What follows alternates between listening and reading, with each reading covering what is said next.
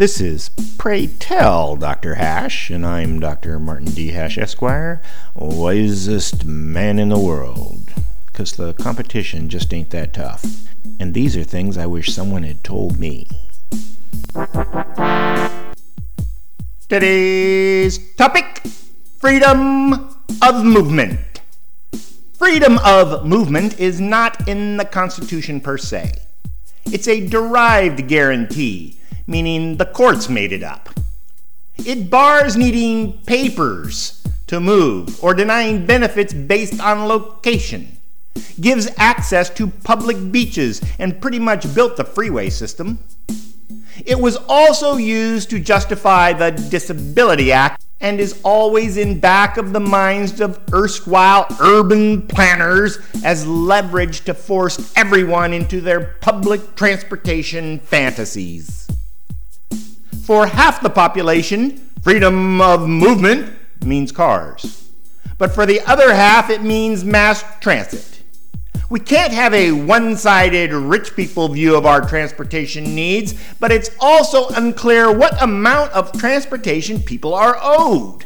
If the debate was about the concept of free movement rather than specific implementations, like light rail, other solutions that involve the private sector seem the most promising, especially utilizing today's information technology. One particularly venal restriction of freedom of movement is tolling, especially tolling of bridge crossings.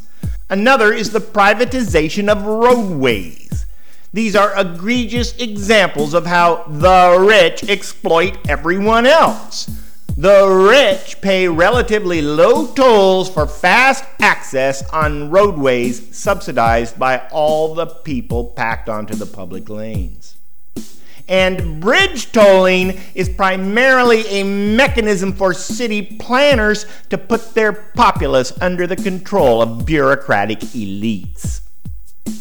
Freedom of movement facilitates capitalism because it allows the best allocation of underutilized human capital to migrate to burgeoning job centers.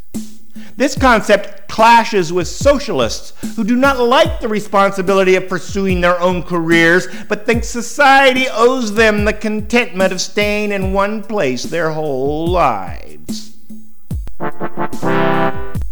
For more, see my website at martinhash.com.